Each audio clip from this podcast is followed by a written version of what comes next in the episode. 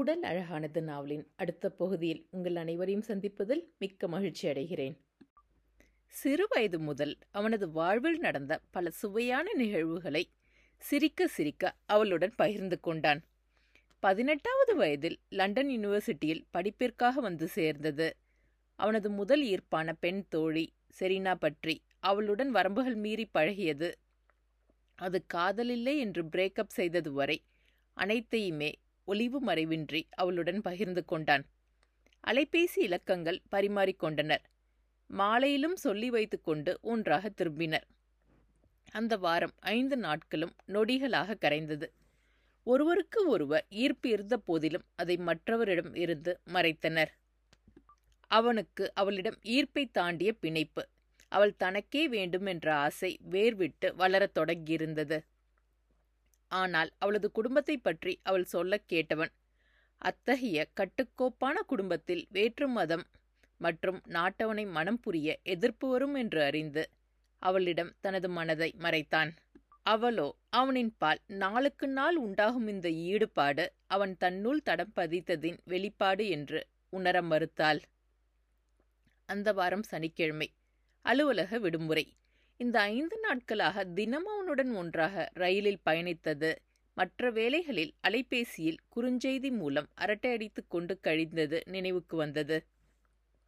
அன்று விடுமுறை என்றதால் ஒருவரை ஒருவர் பார்க்க முடியாது என்ற நினைவே இருவருக்கும் சோர்வை கொடுத்தது. அவளுக்கு தோழிகளும் இல்லாது பொழுதே கழியவில்லை. காலையிலேயே வீடியோ காலிங் செய்து தனது குடும்பத்துடன் பேசியிருந்தாள்.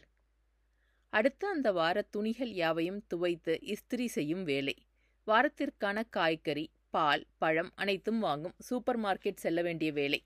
வீடு சுத்தம் செய்யும் வேலை என்று வரிசை கட்டி எதுவும் செய்ய தோன்றாது சோர்ந்து வரவேற்பறை சோஃபாவில் படுத்துவிட்டாள். அந்நேரம் அவளது தொலைபேசி ஒலி எழுப்ப ஒரு எதிர்பார்ப்புடன் துள்ளி எழுந்து ஓடி அவளது எதிர்பார்ப்பை பொய்யாக்காது அழைத்தது மேகன்தான். உள்ள படப்படப்பை மறைத்துக்கொண்டு, hi Meg, good morning. Hi Sana, happy morning. இன்னைக்கு என்ன ப்ரோக்ராம்? எதுவும் முக்கியமான வேலை இருக்கா என்றான் அவன். மனமோ முக்கியமான வேலை எதுவும் இல்லைன்னு சொல்லு ப்ளீஸ் என்று கெஞ்சியது. அவனது கேள்வியில் ஒருவித எதிர்பார்ப்பு அவளுள் மலர்ந்தது. காதல் ஒரு கிறுக்குத்தனமான உணர்ச்சி. காதல் என்பதை உணர்ந்து அதை ஒருவருக்கொருவர் பரிமாறிக்கொள்ளும் வரை தனது எதிர்பார்ப்பு என்ன என்ன உணர்வு இது என்று எதை பற்றியும் மனம் அறியாது, அறிந்து கொள்ளவும் முனையாது. ஆனால் வயிற்றில் பறக்கும் அந்த படப்பட பட்டாம்பூச்சி உணர்வு மிகவும் பிடித்து இருக்கும். அடிக்கடி கண்ணாடியில் தன்னை பார்த்து கொள்ள சொல்லும் மனது ஒவ்வொரு அலைபேசி அழைப்பும் ஒருவித எதிர்பார்ப்பை தூண்டும். எதிர்பார்த்த நபரிடமிருந்து அழைப்பு இல்லாது போனால் எரிச்சல் மூளும். காதலாக இருக்குமோ என்ற சந்தேகம் இருந்தாலும் காதலில் சிக்கிவிடுவோமோ என்ற அச்சம் இருக்கும்.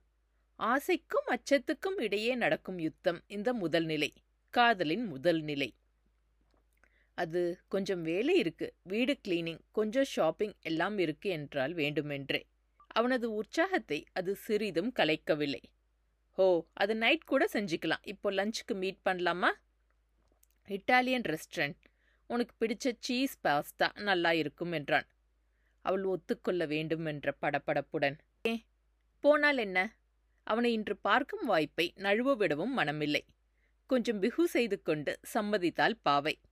அந்த பக்கம் ஒரு கை அலைபேசியை பிடித்து இருக்க மற்ற கையை முஷ்டியை மடக்கி எஸ் என்று குதுகலித்தான் நான்.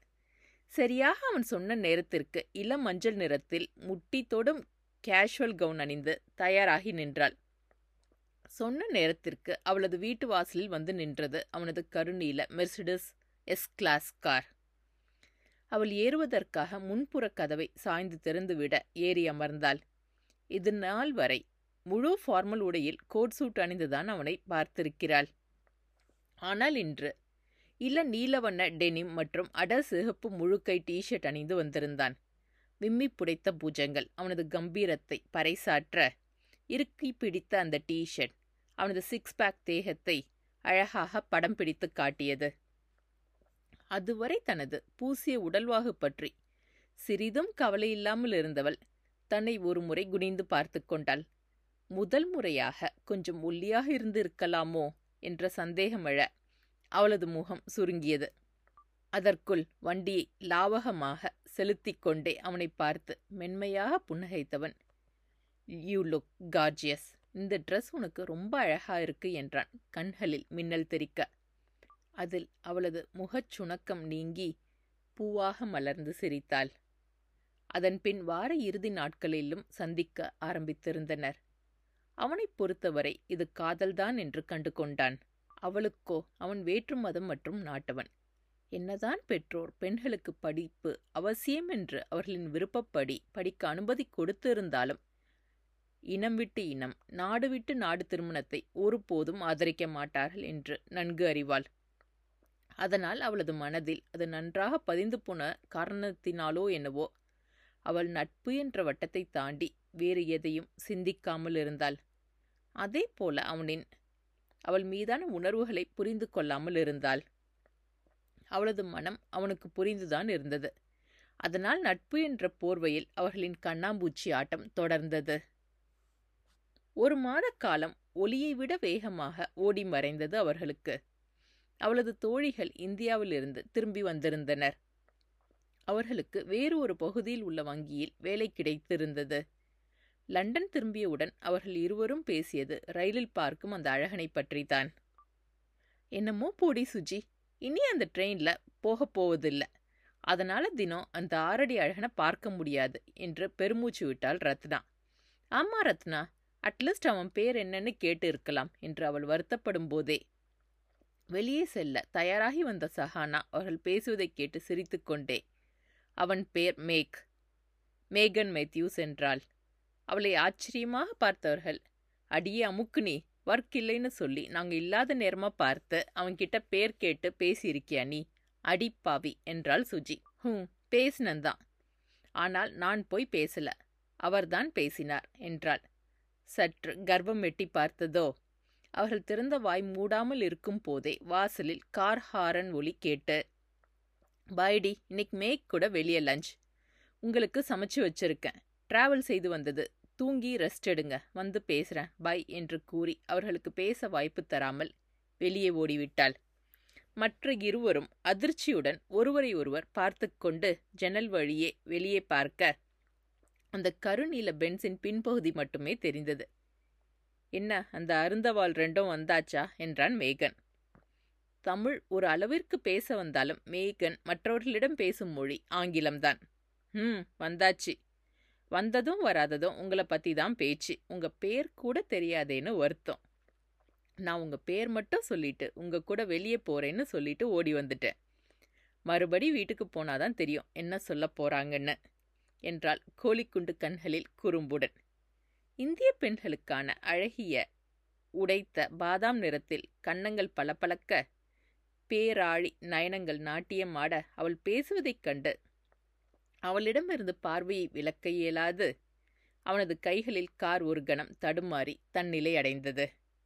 அவளிடம் இதற்கு மேல் மனதை மறைத்து வைத்தால் மூச்சு முட்டும் என்ற நிலைக்கு வந்தவன் அவனது மனதை அன்றே அவளிடம் திறக்கும் தருணத்திற்காக காத்திருந்தான்.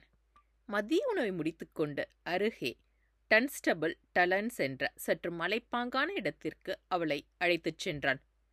அழகிய இயற்கை எழில் சூழ அமைந்த அந்த இடம் மனதை மயக்குவதாக இருந்தது. சற்று மேடான இடத்தில் சென்று வண்டியை நிறுத்தினான். அது வெயில் காலம், ஆதலால் இதமான தட்ப வெப்பம் நிலவியது. ஆங்காங்கே மக்கள் தத்தம் குடும்பத்துடனோ அல்லது நண்பர்களுடனோ வந்திருந்தனர். பேராகிளைடிங் மற்றும் பட்டம் விடுவதற்கு அந்த இடம் மிகவும் பெயர் பெற்றது. சிறுவர்கள் ஆங்காங்கே வண்ண வண்ண காத்தாடிகள் பறக்கவிட்டு மகிழ்ந்திருந்தனர். அழகிய வண்ணமயமான அந்த காட்சிகளை ரசித்து கொண்டே காரை பார்க் செய்துவிட்டு இருவரும் இறங்கி நடக்கத் தொடங்கினர். சற்று தூரம் நடந்ததும் அங்கே இருந்த புல்வெளியில் அமர்ந்து கொண்டு மற்றவர்கள் பட்டம் விடுவதை பார்வையிட்டு கொண்டு இருந்தனர். சஹானா சுற்றுப்புறத்தை ரசிக்க மேகன் அவளை ரசித்து கொண்டே, சஹானா, அழகான பெயர், இந்த பெயருக்கு அர்த்தம் என்ன என்றான். அர்த்தம் தெரிந்து கொண்டே அவளிடம் பேச்சை வளர்க்க, ஊடல் அழகானது நாவலின் அடுத்த பகுதியில் மீண்டும் உங்களை சந்திக்கிறேன்.